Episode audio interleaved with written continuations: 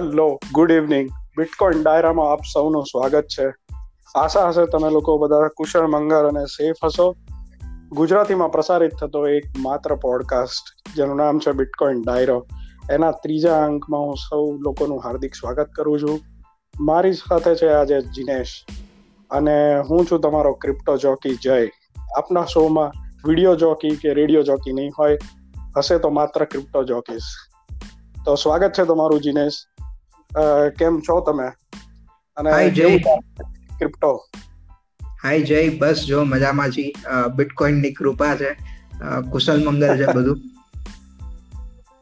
સરસ. જીનેશ આજનો આપણે એપિસોડ સ્ટાર્ટ કરીએ એ પહેલા હું એવું વિચારતો હતો કે આપણા શ્રોતા મિત્રોને થોડું તમારું ઇન્ટ્રોડક્શન ના બેકગ્રાઉન્ડ આપીએ. આપણે પહેલા એપિસોડમાં તમે થોડું તમારા વિશે જણાવ્યું હતું, પણ આજે આપણે થોડું રિપીટ કરીએ. જે શ્રોતા મિત્રો ફોલો કરે છે આપણા પોડકાસ્ટને એમના માટે રિપીટ થશે. પણ જે લોકો કદાચ નવા, સીધો આ એપિસોડ કદાચ સાંભળતા હોય, એ લોકોને થોડું તમારું બેકગ્રાઉન્ડ મળે. શ્યોર જય. મેં ટુ થાઉઝન્ડ સિક્સમાં નિર્મામાંથી સિવિલ એન્જિનિયરિંગ કમ્પ્લીટ કર્યું અને એ પછી હું લકીલી આઈટીમાં શિફ્ટ થઈ ગયો. ઇન્ફોસિસમાં બે વર્ષ જોબ કરી. એ ઇન્ફોસિસની બે વર્ષની જોબને લીધે મને કોમ્પ્યુટર અને આઈટી એન્જિનિયરિંગ વિશે ઘણો ખ્યાલ આવ્યો. અને એ નોલેજ આજે બી મને ક્રિપ્ટોમાં ઘણું યુઝફુલ થાય છે. આ સિવાય મેં એમબીએ કર્યું. એશિયન ઇન્સ્ટિટ્યૂટ ઓફ મેનેજમેન્ટમાંથી ફિલિપિન્સથી અને જેથી કરીને મને ફાઇનાન્સ અને બિઝનેસ સાઇડથી પણ ક્રિપ્ટોમાં ને એમાં ઇન્ટરેસ્ટ આવવા માંડ્યો. તો આ મારું નોર્મલ બેકગ્રાઉન્ડ છે એન્જિનિયરિંગ પ્લસ ફાઇનાન્સમાં એમબીએ અને આ બંને ફિલ્ડને લીધે મને ક્રિપ્ટોમાં ઇન્ટરેસ્ટ આવ્યો અને એમાં સમજ પડવા લાગી. હા, બહુ બહુ જ સરસ છે તમારું જે જર્ની છે. મને સાંભળીને ખૂબ આનંદ આવે છે કે તમે સિવિલ એન્જિનિયરિંગ કર્યું which is all about structures અને પછી તમે you tilted towards IT which is all about logic coding અને પછી તમે ફાઇનાન્સમાં મૂવ કરી ગયા. એક એક સરસ મજાનું મિક્સ બેગ છે. જો હું મારી વાત કરું, તો મારું મેં આઈટીમાં જ એન્જિનિયરિંગ કર્યું અને મેં મારું પ્લેસમેન્ટ પણ પછી એટલે આઈટીમાં જ થયું અને I have been an IT ગઈ પણ તમારામાં જે વેરિએશન્સ છે ને, એ બહુ બહુ સરસ છે. ઇવન દો આઈ એમ આઈટી ગઈ મેં થોડું સ્ટોક્સ વોક્સમાં ઇન્વેસ્ટ કરેલું અને ટુ થાઉઝન્ડ એઇટ નાઇનમાં ખૂબ પીટાયો હતો હું. અને ત્યારથી મને થયું કે આ બધું કેમ આવું થયું? સ્ટોક માર્કેટ સાથે શું હતા રીઝન્સ ફાઇનાન્શિયલ ક્રાઇસિસના અને તો મેં એક ડોક્યુમેન્ટરી જોઈ હતી. મેટ ડેમને નરેટ કરેલી હતી ઇનસાઇડ જોબ કરીને. અને that was like I opening for me અને પછી હું થોડો વધારે જેમાં રીડ કરવાનું ચાલુ કર્યું કે ફાઇનાન્સ વર્લ્ડ કઈ રીતે ઓપરેટ થાય ને. So I got hooked into it એટલે મારું બેકગ્રાઉન્ડ થોડું આમ શું કહેવાય કે પેલો એવેન્જલિસ્ટ કે ને આજના પેલા પાર્લેન્સમાં બધા એવેન્જલિસ્ટ એક બહુ સરસ શબ્દ આવ્યો છે. તો એવું કહી શકો કે ફાઇનાન્શિયલ વર્લ્ડના થોડા એવેન્જલિસ્ટ કે પછી તો એવી રીતે મારી જર્ની સ્ટાર્ટ થઈ અને I got into bitcoin probably because it was a technology project as well as it deals with economics and finance બરાબર છે. મારા ખ્યાલથી જે તે વર્ડ યુઝ કર્યો કે જે લોજિકલ મારી આમાં જર્ની લોજિક પાછળ જે જર્ની છે આઈ થિંક એ એક કોમન ડિનોમિનેટર છે કોમન વસ્તુ છે ફાઇનાન્સ અને ટેકનોલોજી વચ્ચે. એટલે જે લોકોને આપણા વ્યુઅર્સને ક્રિપ્ટોમાં ઇન્ટરેસ્ટ હોય તો એ લોકો અગર એન્જિનિયરિંગ અથવા તો ફાઇનાન્સ અથવા બંનેના બેકગ્રાઉન્ડથી આવતા હોય તો એ લોકો માટે આ વસ્તુ સમજવી બહુ ઇઝી છે. અને આમાં ઓપોર્ચ્યુનિટી બી એટલી જ વધારે છે કેમ કે આ નવી ફિલ્ડ છે. એટલે તારો બેકગ્રાઉન્ડ સરસ છે કે તને તારે એન્જિનિયરિંગ હતું અને plus you got interested in finance અને જેનો તને ફાયદો બી થયો કે you got into bitcoin a bit early as well જ્યારે આઈ થિંક આઠ હજાર, નવ હજાર ડોલર્સ હતા ત્યારે તું બિટકોઇનમાં ઇન્વોલ્વ થઈ ગયો. સો આઈ થિંક આનાથી એટલીસ્ટ આપણને એ અન્ડરસ્ટેન્ડિંગ આવે છે કે જે લોકોને ફાઇનાન્સ અથવા એન્જિનિયરિંગમાં આમાં બેકગ્રાઉન્ડ હોય એ લોકોને ક્રિપ્ટો સમજવું ઘણું ઈઝી પડે છે. રાઈટ અને મેં એક વસ્તુ જોઈ છે કે જે લોકો એન્જિનિયરિંગ કરી લેતા હોય છે પછી કશું પણ કરી શકે છે. એક્ઝામ્પલ છે પ્રતિક ગાંધી. બરાબર. એટલે જે સ્કેમ ટ્વેન્ટી ટ્વેન્ટી નો sorry scam nineteen ninety two નો હીરો હતો. કે છે. છે. એટલે તો જીનેશ હું વિચારતો હતો કે આપણે આજે આજનો topic Ethereum mainly world num largest I mean second largest cryptocurrency છે. એના વિશે થોડું તમે બેકગ્રાઉન્ડ આપો વ્યુઅર્સને અને એ સ્પેસમાં શું ચાલી રહ્યું છે? કેમ કે આપણે બિટકોઇનની વાત કરી લાસ્ટ ટાઈમ આપણે થોડું ડીફાઈ વિશે પણ વાત કરી સ્ટેબલ કોઇન્સ વિશે વાત કરી. પણ આ જે ડીફાઈ સ્ટેબલ કોઇન્સ જે જે ઇનોવેશન્સ થઈ રહ્યા છે ઘણા બધા જે મેસિવ સ્કેલ ઉપર કે સ્પીડથી ઇનોવેશન થઈ રહ્યા છે. It is more mm-hmm. on ethereum. um, exactly. um, the base is bitcoin obviously પણ જે આપણું જે ઇનોવેશન જોવા મળે છે કટિંગ એજ પ્રોજેક્ટ્સ જે છે mostly they are on Ethereum તો થોડું આપણા શ્રોતા મિત્રોને તમે ઇથેરિયમ શું છે એના વિશે થોડું બેકગ્રાઉન્ડ આપો. તો મજા આવશે મારા ખ્યાલથી બધાને. શ્યોર ઇથિરિયમનું અગર હું નોન ટેકનિકલ બિઝનેસ બેકગ્રાઉન્ડ કે ફાઇનાન્સ બેકગ્રાઉન્ડ આપું તો એ એક વર્લ્ડ કોમ્પ્યુટર એને કહેવામાં આવે છે. અને એના ઉપર સ્માર્ટ કોન્ટ્રાક્ટ રન કરી શકાય છે. સ્માર્ટ કોન્ટ્રાક્ટ એટલે શું? આપણે ઘણા એટીએમ્સમાં જતા હોઈએ છીએ અથવા વેન્ડિંગ મશીનમાં જતા હોય છે કે જ્યાં આપણે વીસ રૂપિયાની નોટ નાખી અને આપણે કોઈ કોફી અથવા પેપ્સી નું કે કોકોકોલાનું બટન દબાવીએ તો કોકોકોલા બારે આવી જાય છે. તો એ જે પ્રોગ્રામ છે એને સ્માર્ટ કોન્ટ્રાક્ટ કહેવામાં આવે છે. તો આ ઇથિરિયમ ઉપર આવા બધા સ્માર્ટ કોન્ટ્રાક્ટ બનાવી અને માણસોએ સ્ટેબલ કોઇન્સ બનાવ્યા અને ઘણા બધા ડેફીના અલગ અલગ પ્રોજેક્ટ્સ બનાવ્યા છે. એટલે આજે ઇથિર જ્યારે બિટકોઇનની વેલ્યુ અત્યારે સાડા ત્રણસો બિલિયન ડોલર છે, ત્યારે ઇથિરિયમની I think somewhere around sixty billion dollars છે. અને એ સેકન્ડ બિગેસ્ટ ક્રિપ્ટો ગણાય છે અત્યારે ક્રિપ્ટો ઇન્ડસ્ટ્રીમાં અને આ જે વેલ્યુ છે સિક્સટી બિલિયન ડોલર એ એની જ ઇથિરિયમ પોતાની જ વેલ્યુ છે. અને એના પ્રોટોકોલ ઉપર ઘણા બધા પ્રોજેક્ટ્સ ડેવલપ થયા છે. સ્ટેબલ કોઈનથી લઈને મેકર દાઓ છે ઇન્સ્યોરન્સ છે. અને એ ઘણા, એ જેટલા બી પ્રોજેક્ટ છે, એ બધાની અલગ અલગ વેલ્યુઝ વન બિલિયન ડોલરથી લઈને few couple of billion dollars છે. એટલે અગર આખે આખી ઇથિરિયમની ઇકોસિસ્ટમ લઈએ તો value would be somewhere around hundred billion dollars sixty billion dollars Ethereum પોતાના અને બાકી થર્ટી ફોર્ટી બિલિયન ડોલર્સ બીજા બધા એના ઉપર જે પ્રોજેક્ટ ચાલી રહ્યા છે એની વેલ્યુ હશે. એટલે ઇથિરિયમ આજે આપણે એમ કહી શકાય એક વર્લ્ડની મોટામાં મોટી બેંક કહી શકાય કે જેના ઉપર હંડ્રેડ બિલિયન ડોલર્સની ઇકોનોમી છે. હંડ્રેડ બિલિયન ડોલર્સ એટલે બહુ મોટી અમાઉન્ટ છે. લગભગ વીસથી ત્રીસ એસબીઆઈ થઈ જાય, એટલી મોટી ફાઇનાન્શિયલ ઇન્ડસ્ટ્રી આખી ઇથેરિયમ ઉપર ચાલી રહી છે. ખરેખર બહુ બહુ જબરદસ્ત ગ્રોથ છે આનો. આ નંબર સાંભળીને જ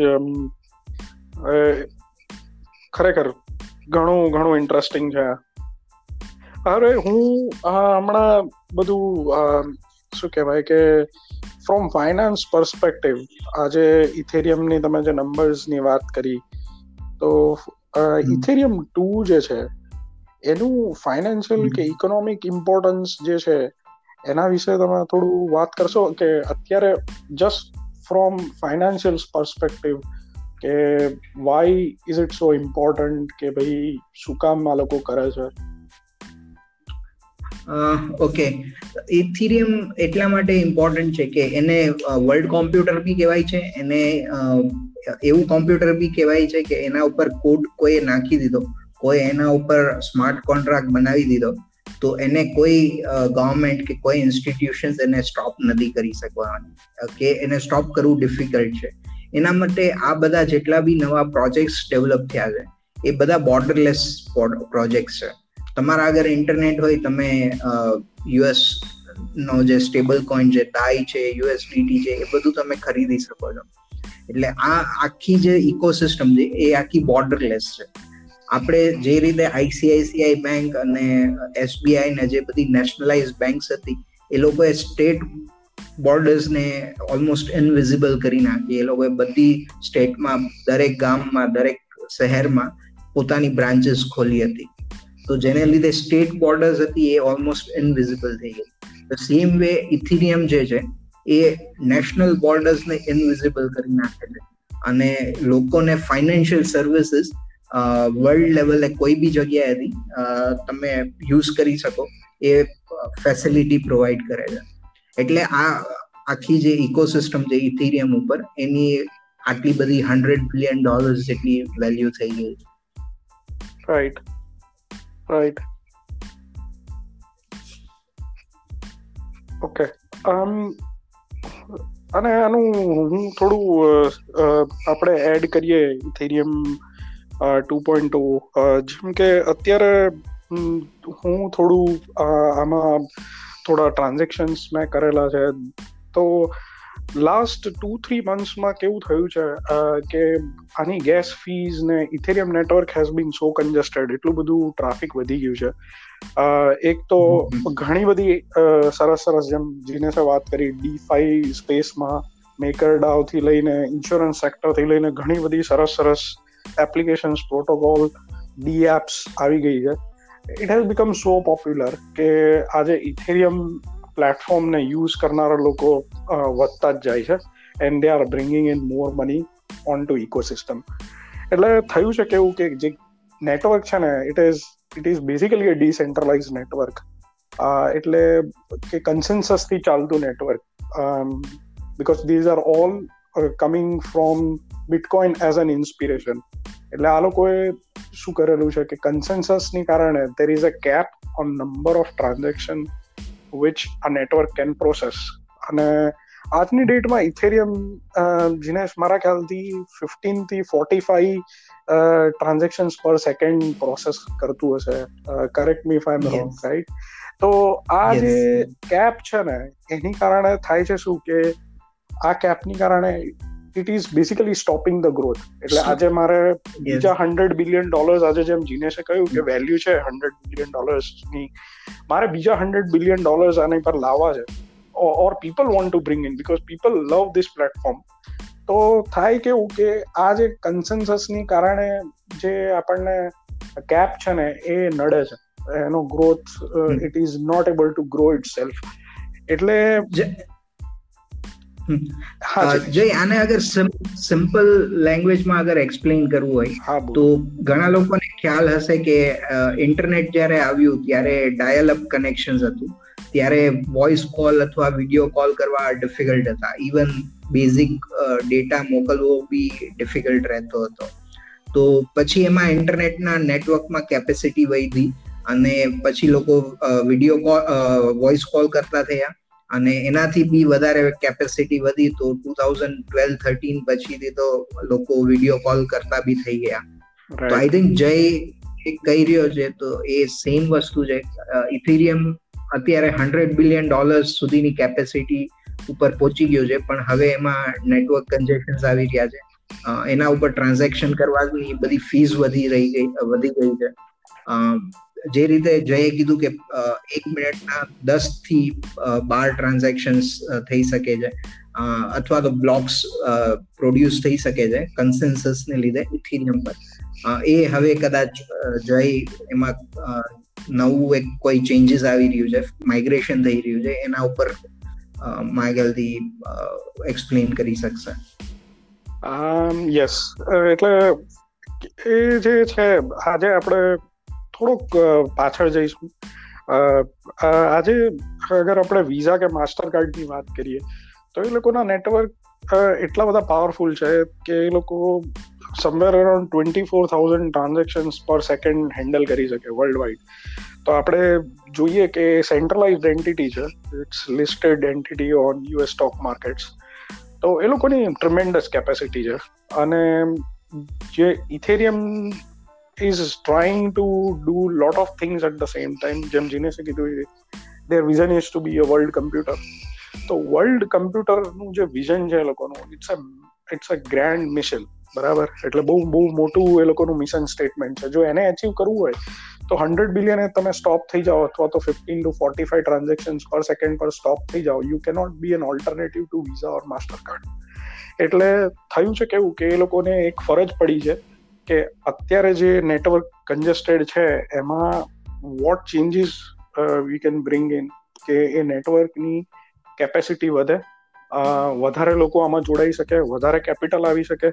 તો અત્યારે જે ઇથેરિયમ છે, એને ઇથેરિયમ વન કે છે એ લોકો, અથવા તો મેઇન નેટ કે છે અને જે ચેન્જીસ આવી રહ્યા છે, એ ઇથેરિયમ ટુ કે છે એને so which is basically migration હવે તમને એવું લાગશે કે કેમ ફિફ્ટીન કે forty five transaction per second જ થાય છે? તો એનું રીઝન છે કે જે અંડરલાઈન થીમ છે ને, આ ઇથેરિયમ નેટવર્કની કે બિટકોઇન નેટવર્કની રાઈટ નાઉ એનું જે એલ્ગોરિધમ છે પ્રૂફ ઓફ વર્ક છે. પ્રૂફ ઓફ વર્ક એટલે કે તમે સિમ્પલ લેંગ્વેજમાં હું કહું કે તમારી ગોલ્ડની વેલ્યુ શું કામ છે? કે પહેલાં તો તમારે એને ગોલ્ડ મળે કેવી રીતે? ગોલ્ડ તમારે બહુ બધો માઇનિંગ ઇક્વિપમેન્ટ જોઈએ, બહુ બધો લેબર જોઈએ. તમારે માઇનમાં જવું પડે, એમાંથી ઓર મળશે તમને.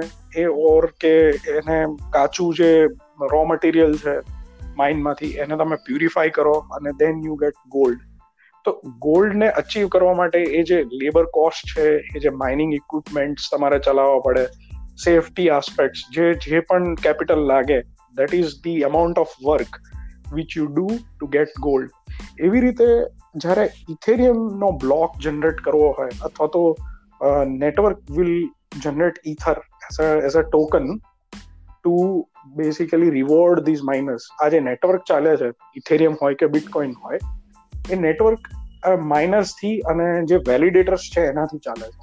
આજે એ વેલિડેટર્સ પોતાનું કમ્પ્યુટિંગ પાવર લાવે છે અને ઇલેક્ટ્રિસિટી લાવે છે આ નેટવર્કને ચલાવવા માટે. જેમ ગોલ્ડમાં આપણે માઇનિંગ ઇક્વિપમેન્ટ લઈ આવીએ એવી રીતે અહીંયા સીપીયુ કે જીપીયુ કે એ જે કમ્પ્યુટિંગ પાવર છે એ લઈને આવે છે લોકો. તો એને રિવોર્ડ કરવા માટે આપણે ઈથર સ્પેસિફિકલી ઇથેરિયમ નેટવર્કની વાત કરીએ તો ઇથર એઝ અ રિવોર્ડ મળે છે.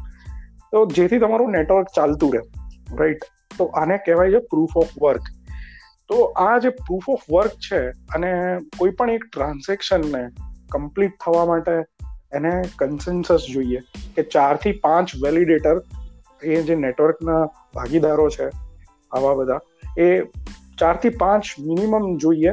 અમુક એક્સચેન્જીસ તો એવું કે છે કે અમારે સોથી વધારે વેલિડેટર જોઈએ કે ભાઈ સો લોકો ઇથેરિયમ નેટવર્કમાં મને એવું કહેશે કે હા, મેં આ બ્લોક વેલિડેટ કર્યો, ત્યારે એ ટ્રાન્ઝેક્શન સક્સેસફુલ થશે. So it takes about one hour two hours depending on the value of transaction as well જો આજે પાંચસો ડોલર તમે ટ્રાન્સફર કરતા હોય, ધારો કે જીનેસ છે જીનેસને હું પાંચસો રૂપિયા ઇથેરિયમ ના કન્વર્ટ કરીને મોકલતો હોઉં, તો એમાં કદાચ એટલા બધા ટ્રાન્ઝેક્શન શોર્ટ વેલિડેટર્સ ના જોઈએ. પણ હું એને કદાચ પચાસ હજાર ડોલરનું ટ્રાન્સફર મારતો તો એ એક્સચેન્જ હોય કે કંઈ પણ હોય, તો એ, કે there will be more validators involve કેમ કે એની વેલ્યુ વધારે છે. રાઈટ એટલે આ જે કન્સેન્સસ જે જોઈએ છે, એ શેના માટે જોઈએ છે કે ડિસેન્ટ્રલાઇઝ છે આખું નેટવર્ક એટલે તમારે કન્સેન્સસથી જ આ નેટવર્ક ચાલે.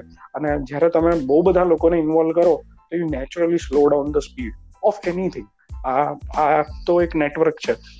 તો આવું જ્યારે કન્સેન્સસ બેઝડ હોય, અને મારે આની શું કહેવાય કે સ્કેલેબિલિટી કે આનું નેટવર્ક આઉટપુટ વિઝા અને માસ્ટર કાર્ડ જેવું મારે કરવું હોય, તો શું કરવું? તો એના માટે એ લોકો ઇથેરિયમ ટુ જે which is a migration strategy from proof of work to proof of stake એટલે પ્રૂફ ઓફ સ્ટેક એટલે કેવું છે કે તમે કમ્પ્યુટિંગ પાવર લઈને ના આવો, તમે હવે સ્ટેક લઈને આવો. સ્ટેક એટલે કે હું રિસોર્સિસ લઈને આવીશ. તો અત્યારે જે સ્ટેક પ્રૂફ ઓફ સ્ટેક કેવું છે કે હું જો ઇન્વેસ્ટેડ હોઈશ આ નેટવર્કમાં એટલે કે કેપિટલ લઈને હું આવતો હોઉં, તો હું મારા કેપિટલ લઈને આવું છું, તો I would be a good player હું એક ઓનેસ્ટ માણસ હોઈશ. મારો ઇન્ટરેસ્ટ હશે કે આ નેટવર્ક સારી રીતે ચાલતું રહે. કેમ કે હું મારી કેપિટલ લઈને આવું છું. રાઈટ તો તમે proof of stake when you do when you say proof of stake એટલે શું? કે તમે થર્ટી ટુ ઇથેરિયમ ડિપોઝિટ કરો ઇથેરિયમ ટુ માટે and then you can be a validator મેં જે વાત કરી કે ઘણા બધા લોકો બ્લોક્સને વેલિડેટ કરશે કે માઇન કરશે. તો પ્રીવિયસલી કેવું થતું હતું કે તમારે એક હાર્ડવેર લઈને આવવાનું, એક ઇલેક્ટ્રિસિટી લઈને આવવાનું અને જેમ જેમ પોપ્યુલારિટી વધતી ગઈ, એમ માઇનિંગ માટે અને એના માટે હાર્ડવેરની રિક્વાયરમેન્ટ પણ વધતી ગઈ. એટલે નાનો માણસ તો કરી જ ના શકે. એટલે બહુ બધા કોર્પોરેટ લેવલે અને ઇન્ડસ્ટ્રીયલ સ્કેલ ઉપર માઇનિંગ સ્ટાર્ટ થઈ ગયું which basically thrived um, which basically thrashed uh, a small uh, individual miner like me and Jinesh or anyone else. તો કેવું થયું છે કે આનાથી થશે શું? પ્રૂફ ઓફ સ્ટેકથી કે આજે મારી પાસે એટલું બધું ઇક્વિપમેન્ટ ના હોય પણ મારી પાસે ઇથેરિયમ હોય તો હું ઇથેરિયમ સ્ટેક કરીશ and I can be part of network અને બીજું આનો કોન્સેપ્ટ એવો છે કે આને સ્પ્રેડ આઉટ કરવું. જેમ કે અત્યારે કન્સેન્સસ છે તો ડીફાઈ છે કે તમારા સ્ટેબલ કોઇન્સ છે કે ઇન્સ્યોરન્સ છે બધી ટાઈપના ટ્રાન્ઝેક્શન એક જ બ્લોક ચેઇન ઉપર થઈ રહ્યા છે અત્યારે. સો આ લોકોની સ્ટ્રેટેજી કેવી છે કે they will basically create different chains different shards એટલે કે શાર્ડિંગ એટલે કેવું છે કે કોઈ પણ એક મેઇન ડેટાબેઝ હોય એને તમે સ્પ્લિટ કરી નાખો. ડિવાઈડ એન્ડ રૂલ જે સ્ટ્રેટેજી કહેવાય, જે બ્રિટિશર્સ આપણી ઉપર જે સ્ટ્રેટેજી રૂલ કરવા માટે કરી હતી, કે divide and rule basically you divide people into small groups or religions અને પછી તમે એને કંટ્રોલ કરવામાં ઇઝી રહે. એ ટાઈપની સ્ટ્રેટેજી છે શાર્ડિંગ તો શાર્ડિંગમાં વોટ દે આર પ્લાનિંગ કે ભાઈ અમે સિક્સટી ફોર ડિફરન્ટ શાર્ડ્સ કે ચેન્સ લઈ આવશું અને જેથી કરીને કોઈ એક યુટિલિટી હોય તો એક પર્ટિક્યુલર શાર્ડ ઉપર ડિપ્લોય થશે અને એના વેલિડેટર્સ પણ એ જ શાર્ડને રિલેટેડ હશે. સો આવી રીતે એ લોકો સ્કેલિંગ વધારવાની ટ્રાય કરે છે કે જેથી કરીને જો તમે સિક્સટી ફોર ડિફરન્ટ ચેઇન લાવો, તો થિયોરેટિકલી કેવું છે કે લેમેન ટર્મ્સમાં કે અત્યારે જો તમે ફિફ્ટીન ટ્રાન્ઝેક્શન કરી શકતા હોય, તો સિક્સટી ફોર ટાઈમ્સ એની ટ્રાન્ઝેક્શન કેપેસિટી વધી જાય. સિમ્પલ જોવા જઈએ તો. પણ they are also considering lot of other optimization જેથી કરીને it goes up to thousand hundred thousand transactions per second એ લોકોનું ગોલ છે. હવે આમાં છે ને માઇગ્રેશનની જ વાત કરીએ તો આમાં ચાર ફેસીસ છે. ફેઝ ઝીરો જે કે જેને એ લોકોએ બીકેન ચેઇન કીધું છે જે ફર્સ્ટ ડિસેમ્બરના લાઈવ થઈ. બીકન ચેઇન નો કોન્સેપ્ટ એવો છે કે એ બીકન ચેઇન ઇન્ટ્રોડ્યુસ કરશે પ્રૂફ ઓફ સ્ટેક એટલે તમારે થર્ટી ટુ ઇથેરિયમ મેં જે વાત કરી you have to deposit and you can become a validator for Ethereum two contract so proof of stake જે ઇમ્પ્લિમેન્ટ કરશે એ બીકન ચેઇનથી થશે then you have something called as shards.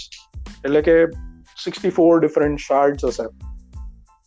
A deploy કરશે અને last is docking docking okay before I go to docking ઘણા લોકોને એવો સવાલ હશે કે ભાઈ તમે બીકન ચેન લાવી દીધી તો ઇથેનિયમ વનનું શું? તો Ethereum one will continue to remain on main net જે અત્યારે જે ઇથેરિયમ ચાલી જ રહ્યું છે એ ચાલતું જ રહેશે. Beacon beacon beacon chain is a separate parallel chain right now અને પછી કેવું થશે કે ધારો કે આપણે અત્યારે સ્પેસ એક્સ રિયુઝેબલ રોકેટ બનાવે છે અથવા તો મારે એવું કરવું છે કે ભાઈ એક નાનું રોકેટ છે એને મોટા રોકેટ પર બેસાડી દેવું છે. અને then I take it to moon એટલે કે આપણું ઈસરોનું જીએસએલવી હોય એની ઉપર નાનું એક રોકેટ મૂકી દો તમે. જાય જીઓ સ્ટેશનરી જે બી હોય તમારું ઓર્બિટ અને ત્યાંથી પછી એ નાનું રોકેટ આગળ જતું રહે. અથવા તો એ પાર્ટ રહે. બરાબર બરાબર? એટલે સમજો ને કે સિમ્પલ ભાષામાં એવું કહી શકાય કે તમે તમારી સાયકલ છે એને તમે ટ્રકમાં મૂકી દીધી અને જામનગરથી અમદાવાદ લઈ જવી છે કે અમદાવાદથી મુંબઈ લઈ જવી છે. તમારું મોપેડ હોય કે બાઇક હોય કે સાયકલ હોય એવી રીતે. તો એ જે મેઇન નેટ જે અત્યારનું મેઇન નેટ છે ઇથેરિયમ જેને કહીએ છીએ આપણે, એ બીકન ચેન ઉપર આવી જશે when it is all going to get converted into proof of stake એટલે જે એક્ઝિસ્ટિંગ યુઝર્સ છે, અત્યારે ઇથેરિયમના અથવા તો એક્ઝિસ્ટિંગ હોલ્ડર્સ છે ઇથેરિયમ ટોકનના અથવા તો જે ડીએપ્સ છે અત્યારની, એ બધી માઇગ્રેટ થશે. DApps of course they will have to make some modifications into their code પણ એની એક અલગ સ્ટ્રેટેજી છે. પણ આ બધું સીમલેસલી આની ઉપર માઇગ્રેટ થઈ જશે. સો રાઈટ નાઉ ઇથેરિયમ મેઇનનેટ જેમ ચાલે છે, એમ જ ચાલે છે. Beacon chain is a parallel project એક સેપરેટ પ્રોજેક્ટ છે. અને તો થર્ડ ફેઝ એટલે આમ તો સેકન્ડ ફેઝ છે. So sharding is the second phase so beacon chain twenty twenty ડિસેમ્બરમાં લાઈવ થઈ ગયું છે. શાર્ડિંગ એ લોકો twenty twenty one by end of twenty twenty one કરવાના છે. They will implement sixty four different chains અને જે ડોકિંગ ફેઝ છે, કે આ બધી જે શેડ્સ છે બધી જે ચેન્સ છે, એ ડોક થઈ જશે. મેઇનનેટ બી ડોક થઈ જશે એના પર. અને then it will be full Ethereum to proof of stake system તો એ થશે ટ્વેન્ટી ટ્વેન્ટી ટુમાં તો બરાબર. ઓકે. જે અગર આ આખું જે તમે ટેકનિકલ વસ્તુ સમજાવી એ એકદમ સરસ હતી. હવે જ્યાં સુધી મને એ સમજ પડી, એનું હું વ્યુઅર્સ માટે અગર સમરાઈઝ કરું, તો આખો જે પ્રોબ્લેમ છે એ કેપેસિટીનો છે. કે ઇથિરિયમની કેપેસિટી ઓલરેડી કન્ઝ્યુમ થઈ ગઈ છે, અથવા એની લિમિટ આવી ગઈ છે. હવે એ કેપેસિટી કેમ વધારવી? તો એના માટે એ લોકોએ ત્રણ ચાર વસ્તુ વિચારી છે અને એ નેક્સ્ટ ત્રણ વર્ષમાં એ લોકો ઇમ્પ્લિમેન્ટ કરવાના છે. એમાંની એક વસ્તુ જે પ્રૂફ ઓફ વર્કમાંથી પ્રૂફ ઓફ સ્ટેકમાં માઇગ્રેટ કરવું અગર આને હું સિમ્પલ ભાષામાં સમજું, તો ટુ લે ટુ વે લેન છે. જામનગર રાજકોટ વચ્ચે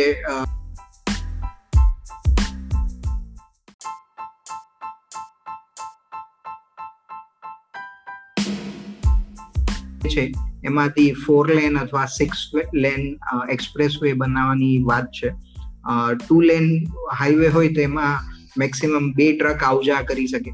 પણ અગર સિક્સ લેન નો એક્સપ્રેસ વે બની જાય તો એના ઉપર એકી સાથે છ ટ્રક આવજા કરી શકે. એ જે મને સમજાય છે એ proof of work to proof of stake એ વસ્તુ છે. શાર્ડિંગ જે તમે કીધું એ જેમ જ્યાં સુધી મન તમે કીધું કે ડિવાઈડ એન્ડ રૂલ અલગ અલગ શાર્ટ છે અથવા અલગ અલગ ચેનલ્સ છે, એ અલગ અલગ ટાઈપના પ્રોજેક્ટ્સ માટે યુઝ થશે. અને પછી અલ્ટિમેટલી જે તમે ફાઇનલ મેથડ કીધી ડોકિંગની કે તમે તમારી સાયકલ અથવા મોપેડ અથવા સ્કૂટર અથવા ગાડી તમારા ટ્રકમાં મૂકી દીધી અને એ ટ્રકની કેપેસિટી તમારી ગાડી કરતા કેપેસિટી વધારે હશે અને એની કેપેસિટી વધી જશે આખા નેટવર્કની એટલે એ એ આખો ટેકનિકલી સમજાવવા માટે બહુ સરસ લાગ્યું. પણ આમાં અગેન તમે આઈટી એન્જિનિયર છો એટલે તમને આમાં લાગતું હશે કે વધારે કોન્ફિડન્સ હશે કે આ પ્રોજેક્ટ સક્સેસફુલ જશે. અગર હું આને બિઝનેસ પર્સપેક્ટિવથી અથવા ઇન્વેસ્ટમેન્ટ પર્સપેક્ટિવથી લઉં, તો મને આમાં થોડું રિસ્ક દેખાય છે. કે hundred mil hundred billion dollars એટલે let me correct it is almost equal to three SBI ત્રણથી ચાર એસબીઆઈ થાય. એસબીઆઈ ની આજે value thirty two billion dollars છે. તો આજે અગર આની વેલ્યુ હંડ્રેડ બિલિયન ડોલર કરીએ ઇથિરિયમની તો it is equivalent to three SBI તો એટલું માઇગ્રેટ કરવું અને નેક્સ્ટ આખો પ્રોજેક્ટ ત્રણ વર્ષનો છે. તો એઝ્યુમ કરીએ કે ત્રણ વર્ષમાં બીજા ફિફ્ટી બિલિયન ડોલર્સ એડ થઈ જાય કે હંડ્રેડ બિલિયન ડોલર્સ એડ થઈ જાય. તો it is one of the biggest financial ecosystem in the world અને આ આનું આખું માઇગ્રેશન કરવું ટેકનોલોજીકલી તમને વધારે આઈડિયા હશે તમને વધારે કોન્ફિડન્સ હશે. પણ આમાં ઘણા બધા રિસ્ક છે. કાંઈ બી અગર નાનો મોટો બી ફેલિયર થયો તો લોકોના બસો બિલિયન ડોલર ભૂત થઈ શકે છે. તો આ તમને તમારો શું પોઈન્ટ ઓફ વ્યૂ છે બિંગ એન આઈટી એન્જિનિયર કે આ બધા રિસ્ક છે કે નથી? કે એની પ્રોબેબિલિટી કેટલી છે કે આખો પ્રોજેક્ટ સક્સેસફુલ જાય અથવા આખો પ્રોજેક્ટ ફેલ જાય? એની શું તમને પ્રોબેબિલિટી લાગે છે as a as a IT engineer as a computer engineer engineer તો ઇટ્સ ઓલ રાઈટ પણ કેવી રીતનું છે કે દેર આર રિસ્ક આમાં રિસ્ક તો છે જ પણ ઓકે સો કોઈ કોઈ વ્યક્તિને સ્ટેકિંગમાં ઇન્ટરેસ્ટ હોય કે મારે થર્ટી ટુ જેમ કે to become a full validator એક નોડ વેલિડેટર સોફ્ટવેર એક્ટિવેટ કરવા માટે તમારે ઇથેરિયમ ટુમાં થર્ટી ટુ ઇથેરિયમ જોઈએ which is a which is a sizeable investment એટલે ઘણા લોકો પાસે ના હોય તો એ લોકો શું કરે કે અમુક એવા રોકેટ પુલ કરીને એક પુલ છે કે people can stake their money અથવા તો મારી પાસે ચલો લેટ સપોઝ બે ઇથેરિયમ છે કોઈની પાસે ચાર છે. તો they can go and stake their Ethereum their rocket પુલની અંદર. અને પછી જે સક્સેસ છે એ બી ફ્રેક્શનમાં પાછી આવશે. કેમ કે તમે ફ્રેક્શનમાં ઇન્વેસ્ટ કરેલું છે રાઈટ એટલે that is one way to minimize the risk exposure કે જેમ કે આપણે એવું કહીએ ને કે ભાઈ આખો સ્ટોક લઉં એના કરતા મ્યુચ્યુઅલ ફંડમાં નાખી લઉં કે કોઈ મેનેજર હોય ફંડ મેનેજર હોય તો મને રાત્રે સારી રીતે ઊંઘ આવે એના જેવું. અને પણ એઝ અ ટેકનોલોજી રિસ્ક કે આ આખું માઇગ્રેશન એ તો પૂલ માટે પણ રિસ્ક છે ને ઇન્ડિવિજ્યુઅલ ઇન્વેસ્ટર માટે પણ રિસ્ક છે ટેકનોલોજી રિસ્ક રાઈટ તો બીજો એક મિટિગેશન એન્ડ યુઝરને મિટિગેટ કરવા માટે એ there are insurance product as well ક્રિપ્ટોમાં એક નેક્સસ મ્યુચ્યુઅલ કરીને એક નવો પ્રોજેક્ટ છે ઇન્સ્યોરન્સમાં અને they are supporting Ethereum two migration એટલે તમે ઇથેરિયમ ટુ કોન્ટ્રાક્ટ સાથે ઇન્ટરેક્ટ કરો છો તો you can buy insurance from them અને એ લોકો સમ પર્સન્ટ ચાર્જ કરશે તમને પ્રીમિયમ બટ તમારે જે કેપિટલ તમે જે નાખ્યું છે ઇથેરિયમ ટુ કોન્ટ્રાક્ટમાં લેટ સપોઝ ટેન ઇથેરિયમ નાખ્યા છે તો એ ટેન ઇથેરિયમનું તમે premium law and you can save your so these are mitigation strategies પણ ટેકનિકલ સ્ટેન્ડ પોઈન્ટમાં રિસ્ક છે પણ ઇટ ઇઝ નોટ ઇમ્પોસિબલ એનું રીઝન છે કે બીજા ઘણા પ્રોજેક્ટ છે જેમ કે પોલકા ડોટ છે એ પોલકા ડોટ વિશે એવું છે Gavin Wood doctor Gavin Wood is a is a British researcher અને he was part of Ethereum previous એટલે એ ઇથેરિયમમાં વિટાલિક બુટરીન સાથે જ કામ કરતા હતા. અને I think two thousand somewhere around seventeen eighteen એમણે પોતાનું નવું શું કહેવાય કે પ્રોજેક્ટ સ્ટાર્ટ કર્યો which was named as Polkadot polka ડોટે આ શાર્ડિંગ છે કે પ્રૂફ ઓફ સ્ટેક છે આ બધું ઇમ્પ્લિમેન્ટ કરી દીધું છે. ઓકે એટલે તમે કહો છો કે ઓલરેડી આ એક જગ્યાએ ટેસ્ટિંગ થયેલું છે આ બધા આઈડિયા હા એટલે they are already live Polkadot અત્યારે તમે જોશો it is on top ten list right એવી રીતે કાર્ડાનો છે. એની પાસે પણ બહુ સરસ ટેકનોલોજી છે. એટલે આ બંને પ્રોજેક્ટ્સે તો પ્રૂવ કર્યું છે કે પ્રૂફ ઓફ સ્ટેક જે સિસ્ટમ છે it is well proven functioning છે. અને પોલકા ડોટ ના Cardano they both are part of top ten crypto projects બરાબર? In terms of market valuation એટલે ટેકનોલોજી તમે જુઓ તો it is pretty much there કે ભાઈ ટેકનોલોજી તો અવેલેબલ છે. પણ જ્યારે ઇથેરિયમ ઇકોસિસ્ટમ આવે છે જેમ કે તમે કીધું it is worth three SBI તો જે મોનેટરી રિસ્ક કે જે એક્સપોઝર છે ને એ બહુ મોટું છે બીકોઝ આ સિસ્ટમ ઓલરેડી એક્ઝિસ્ટન્સમાં છે. એક્ઝેક્ટલી રાઈટ પોપ્યુલર થઈ ગઈ છે. પોપ્યુલર થઈ ગઈ છે. બહુ બધા લોકોનું કેપિટલ આમાં લાગેલું છે. પણ જ્યારે પોલકા ડોટ કે કાર્ડાનો સ્ટાર્ટ થયું તો એ લોકોએ સ્ટાર્ટિંગથી જ they have gone with a proof of stake એટલે એ લોકો માટે ઇથેરિયમ જે ટ્રાય કરી રહ્યું છે અત્યારે કરવાની એ લોકોએ ઓલરેડી ઇમ્પ્લિમેન્ટ કરીને બેઠા છે. એના જેવું છે. કે દે ન્યૂ કે ઇથેરિયમ ના શું શોર્ટ કમિંગ્સ છે? અને so they they were ahead of the curve right જેમ કે બિટકોઇન છે which is in terms of technology આપણે એવું કહી શકીએ કે થોડું પ્રિમિટિવ છે. પણ although it is inspiration for other project પણ એ થોડું પ્રિમિટિવ છે. પણ પછી ઇથેરિયમ આવ્યું Bitcoin is just a store of value Ethereum આવ્યું તો એને તમે સ્માર્ટ કોન્ટ્રાક્ટ પણ એક્ઝિક્યુટ કરી શકો. Not only store of value અને હવે આ લોકો જે આવ્યા છે પોલકા ડોટ ને કાર્ડાનો ને એ બધા પ્રોજેક્ટ એ લોકોએ તો પ્રૂફ ઓફ સ્ટેક પણ ઇમ્પ્લિમેન્ટ કરી નાખી રાઈટ એટલે ટેકનોલોજી રિસ્ક છે જ આમાં. પણ ધર આર વેઝ ઓકે એટલે અગર આનું આપણે અગર પોટેન્શિયલ ફ્યુચર સિનેરિયોઝ એક બે વિચારીએ કે આમાં શું પોસિબિલિટીઝ છે શું શું સિનેરિયોઝ થઈ શકે છે તો એમાં મને એક બે વસ્તુ આપણા ડિસ્કશનથી મગજમાં આવે છે.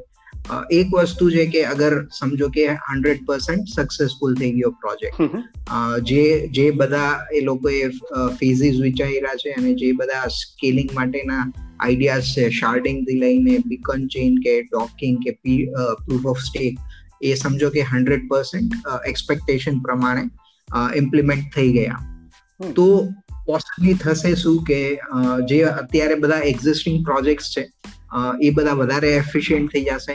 ગેસ ફીઝ ઓછી થઈ જશે. યુઝર ફ્રેન્ડલી થઈ જશે.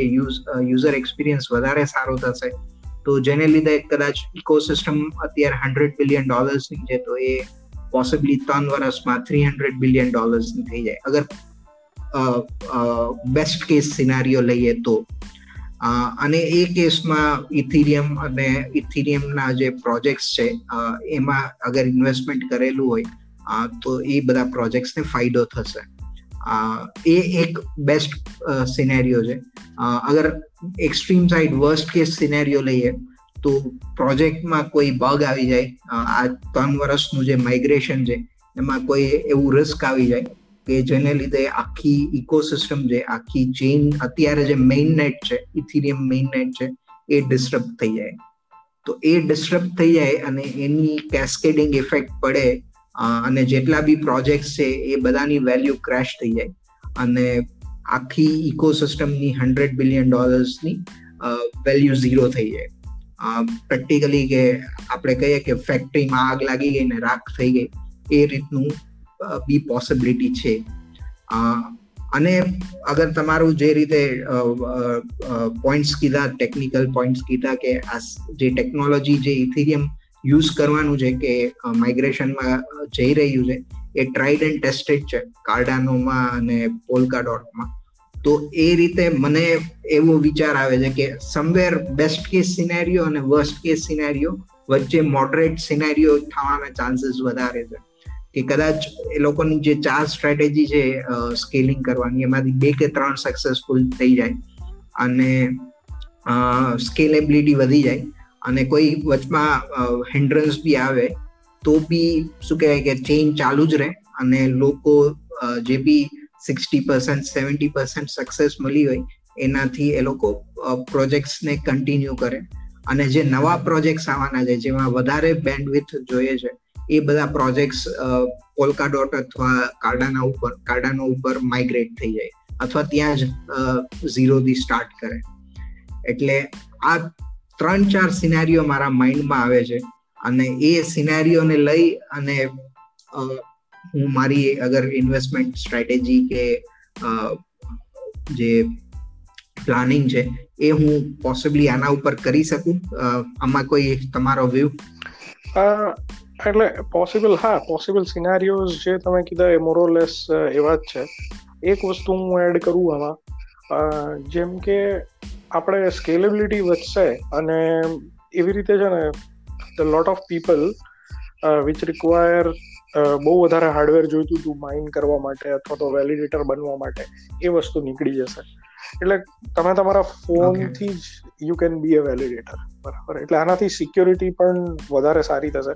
કેમ કે જેટલા લોકો વધારે વેલિડેટર બને નેટવર્કમાં એટલી સિક્યોરિટી પણ સારી રહેશે અને એનાથી ડિસેન્ટ્રલાઇઝેશન પણ વધશે. એટલે ઇટ ઇઝ લાઈક ત્રણ વસ્તુ એક સાથે થવા જઈ રહી છે આમાં. સિક્યોરિટી ડિસેન્ટ્રલાઇઝેશન અને સ્કેલેબિલિટી ત્રણે ત્રણ એક સાથે થશે જ્યારે પણ ઇમ્પ્લિમેન્ટ થશે. તો એક્સાઇટિંગ છે એટલે ફ્યુચર હા દિનેશ. એટલે અગર લાગી ગઈ તો સિક્સ લાગી જશે. અથવા ફોર બી ચાન્સીસ છે. હા એટલે એવું કહી શકાય. પણ કેવું છે કે આ જે બધા ઓપન સોર્સ પ્રોજેક્ટ હોય ને એમાં એક કોઈ સેન્ટ્રલ મેનેજમેન્ટ ના હોય. એટલે it is all consensus driven right એટલે તમે જે સોફ્ટવેર પ્રોજેક્ટનો પણ જે અપ્રોચ હશે ડેવલપર્સનો ને બધાનો એ even though they are very good in terms of their skills પણ એને સ્ટીયર કરવા માટે જે એફર્ટ જોઈએ ને એ થોડા વધારે હોય ઓપન સોર્સ પ્રોજેક્ટમાં એટલે એટલે એટલા માટે આ ત્રણ વર્ષ છે બરાબર? ધારો કે તમે કોઈ પ્રોજેક્ટ પહેલેથી જ એના મિશન ક્લિયર હોય કે પ્રૂફ ઓફ સ્ટેક ઇમ્પ્લિમેન્ટ કરવાનું જ છે જેમ કે Polkadot they were very clear કે ફ્રોમ બિગિનિંગ કે આપણે આ જ કરવાનું છે. તો એ વસ્તુ સરસ રીતે આગળ વધે.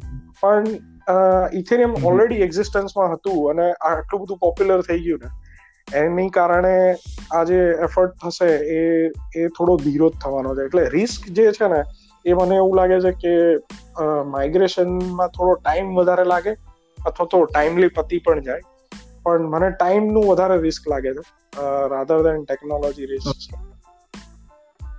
okay. Okay એટલે તમે કહી રહ્યો, કહી રહ્યા છો કે આખી ફેક્ટરી બંધ નહીં થઈ જાય પણ પોસિબલી ફેક્ટરી બનાવવામાં એ લોકો જે ત્રણ વર્ષ અઝ્યુમ કરી રહ્યા છે એ કદાચ પાંચ વર્ષ બી લાગી જાય. એટલે અને ત્રણ વર્ષ તો નથી અત્યારે આ ટ્વેન્ટી ટ્વેન્ટી તો પતી ગયું છે. એ લોકો બે વર્ષ કે છે but it could go to three years અને ક્રિપ્ટો જે સ્પીડે ચાલતું હોય છે સ્પેસ જો પોલકા ડોટમાં કોઈ એવી વસ્તુ કે કોઈ એવું ઇનોવેશન ક્લિક કરી જાય કે કાર્ડાનોમાં કંઈક એવું કરી જાય અને they spear head beyond Ethereum જેમ કે કાર્ડાનોમાં વાત ચાલે છે કે they will support smart contract just like Ethereum અને they are already doing proof of stake તો પછી ઓલરેડી એના ઉપર જો ટ્રેક્શન એને વધારે મળી જશે ડોટ કાર્ડાનો કે કોઈ એવું અને આ લોકોના પ્રોજેક્ટમાં થોડા રોડ બ્લોક્સ આવે અથવા તો બગ્સ આવે કે એપ્રોચ થોડો અલગ લેવો પડે કે આફ્ટર થોટ હોય એપ્રોચમાં તો પછી આ બંને પ્રોજેક્ટ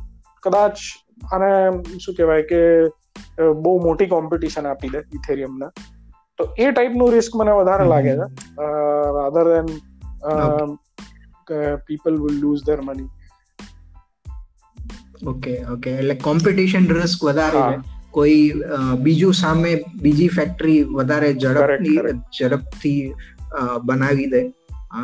તો એ એ રિસ્ક બી આમાં ખાસ આપણે ઇન્ડિયા ચાઇનાનું જ એક્ઝામ્પલ લઈએ ને કે ચાઇનામાં એક ફેક્ટરી બનાવી હોય અને ગવર્મેન્ટને લેન્ડની જરૂર હોય તો ત્યાં they will just put a board કે ભાઈ તમે સાત તારીખ સુધીમાં બધા ખાલી કરી દો નેક્સ્ટ મંથની સાત તારીખ સુધીમાં. અને બધા માણસોએ માઇગ્રેટ થઈ જવું પડતું હોય ચાઇનામાં ઇન્ડિયામાં તમે આવો તો ધેર ઇઝ અ પ્રોસેસ કે ભાઈ આ લોસ છે આટલું કોમ્પેન્સેશન છે કોઈ માણસ અગ્રી થશે કોઈ નહીં થાય એટલે ટાઈમ લાગી જતો હોય. એવું નથી કે ઇન્ડિયામાં ફેક્ટરીઝ નથી રાઈટ પણ ટાઈમ લાગતો હોય. તો આ થોડું ઘણું સિમિલર છે આમાં. Okay okay. Okay I think આપણને માઇગ્રેશન ઉપર અને ઇથિરિયમની આખી ઇકોસિસ્ટમ ઉપર આજે આપણે ઘણું ડિસ્કસ કર્યું. એન્ડમાં જય તારો શું વ્યૂ છે. આમાં અને તું કઈ રીતે પ્રેક્ટિકલી અપ્રોચ લઈશ? અગર તારે આમાં ઇન્વેસ્ટ કરવું હોય અથવા તો અગર તું શોર્ટમાં સમરાઇઝ કરી દે કે ભાઈ શું રિસ્ક છે અને શું રિવોર્ડ છે. રિસ્ક અને રિવોર્ડ રિવોર્ડ તો હું તો બેઝિકલી તો ફાઇનાન્સ નો એવો અને મારા ટાઈમિંગ પણ થોડા ખોટા હોય છે. પણ એટલે હું ઇન્વેસ્ટમેન્ટ તરીકે જો તમે આને લેતા હોય ને તો થોડા રિસ્ક રાખીને ચાલો કે ભાઈ આ ટાઈપના રિસ્ક ઓલરેડી છે. પણ જેમ કે મેં કીધું કે મેઇન નેટ તો અત્યારે પેરેલલી ચાલે જ છે. બરાબર છે? એટલે એમાં તો તમારા જે રોકાણ છે એ તમે રાખ્યું જ છે. સાથે આ ઇથેરિયમ ટુ નું જે તમે જો થર્ટી ટુ ઇથેરિયમ ડિપોઝિટ કરશો તો ઇટ ઇઝ લોક્ડ તમે એને વિડ્રો નહીં કરી શકો પાછા. એ જ્યારે ઇથેરિયમ ટુ આખું માઇગ્રેશન કમ્પ્લીટ થશે ત્યારે તમને ઇથેરિયમ ટુ તરીકે મળશે તમને. એટલે it's a like a fix deposit અને અને આઈ થિંક અગર એમાં મારી ઇન્ફોર્મેશન કરેક્ટ છે તો ઓલરેડી એમાં hundred billion dollar hundred million ડોલર્સથી પણ વધારે ઇથેરિયમ બ્લોક થઈ જેટલી જેટલી રિક્વાયરમેન્ટ હતી એના કરતા ઘણા વધારે આમાં ઓલરેડી લોક થઈ ગયા છે. સબસ્ક્રાઇબ થઈ ગયું છે. જેમ કે આઈપીઓ કહીએ તો એમાં થાય ને કે ફોર્ટીન પર્સન્ટ ઓવર સબસ્ક્રાઇબ ને એવું બધું. તો આમાં આમાં something fourteen percent fourteen times નથી પણ ઓવર સબસ્ક્રાઇબ તો થઈ ગયું છે. અને તમે ગ્રે સ્કેલની મુવમેન્ટ જુઓ કે તમે they are buying Ethereum like હમણાં જ એક લાસ્ટ વીકમાં જ હંડ્રેડ મિલિયન ડોલર્સનું બાઇંગ ઇથેરિયમમાં થયું છે. એટલે એ Grayscale deals with institutional investors જો એ લોકો આટલા બધા બુલિશ હોય હું એવું નથી કહેતો કે એ લોકોને કોપી કરીએ કે ફોલો કરીએ પણ એક ઇન્ડિકેટર છે કે જે રિસ્ક આપણે શું કહેવાય કે ડિસ્કસ કર્યા તો એ લોકો એ રિસ્કને એટલા મોટા લેવલ ઉપર નથી જોતા. Otherwise they they would not invest in Ethereum બરાબર? તો એક ઇન્ડિકેટર છે કે ભાઈ they are not super bullish or mega bullish પણ જે હિસાબે બાઇંગ થયું છે અને જે હિસાબે સ્ટેકિંગ થયું છે ઇથેરિયમ ટુ માં તો લોકોનું એવું માનવું છે કે હા કે આ સક્સેસફુલ થશે. અને અને lot of people lot of application would be able to scale faster એટલે આ તો આ એક વસ્તુ છે અને સેકન્ડ વસ્તુ હું ઇવન ધો પોલકા ડોટ કે કાર્ડાનો સારા પ્રોજેક્ટ છે પણ હું એ લોકોમાં એટલું બધું ઇન્વેસ્ટમેન્ટ જતું નથી જોઈ રહ્યો. પોલકા ડોટમાં નેક્સ્ટ યરમાં ઘણા ઘણા સારા પ્રોજેક્ટ્સ પણ આવવાના છે એ ઇકોસિસ્ટમમાં પણ તો પણ હજી ઇથેરિયમ ઘણું બધું કેપિટલ એટ્રેક્ટ કરે જ છે. એટલે will will have to see કેવી રીતે થાય છે આગળ. Okay just for information Grayscale જે જયે કીધું એ ઇટીએફ છે. એ યુએસની સ્ટોક માર્કેટમાં લિસ્ટેડ છે. અને એ બિટકોઇન અને હવે એમને ઇથિરિયમમાં બી ઇટીએફ સ્ટાર્ટ કર્યું છે. વાહ. બહુ બહુ મજા આવી. મને તો વાત કરીને, દિનેશ. આઈ હોપ હા સરસ આપણે સારું આઈ હોપ આપણા શ્રોતા મિત્રોને થોડી વધારે જાણકારી મળી હશે અને તમારા કોઈ પણ ક્વેશ્ચન્સ હોય કોઈ પણ શંકાઓ હોય તો તમે જરૂરથી અમને રીચ આઉટ કરો. અમે અમે ઇન્વેસ્ટમેન્ટ એડવાઇસ નથી આપતા પણ અમે લોકો ટ્રાય કરીએ છીએ આ કોન્સેપ્ટ સમજવાનો આ બધી ઇકોસિસ્ટમ એના ફાઇનાન્શિયલ ને ઇકોનોમિક પ્રિન્સિપલ્સ ને એવું બધું સમજવાનો ટ્રાય કરીએ છીએ અને અમે લોકો જે રિસર્ચ કરીએ છીએ, આવી રીતે એની વાતો કરીને તમારી સાથે જોડાવાની, તમારી સાથે આ નોલેજ શેર કરવાની કોશિશ હોય છે અમારી. તો આપણે આવતા અંકે મળીશું તો વધારે વાતો કરીશું. અને તમારા કોઈ એવા વિશલિસ્ટ હોય કે કઈ પર્ટિક્યુલર ટોપિક ડિસ્કસ કરવાનો હોય તો જરૂરથી અમને જણાવશો. થેન્ક યુ ફોર લિસનિંગ શુભરાત્રી. Thank you. Thank you. Thank you all.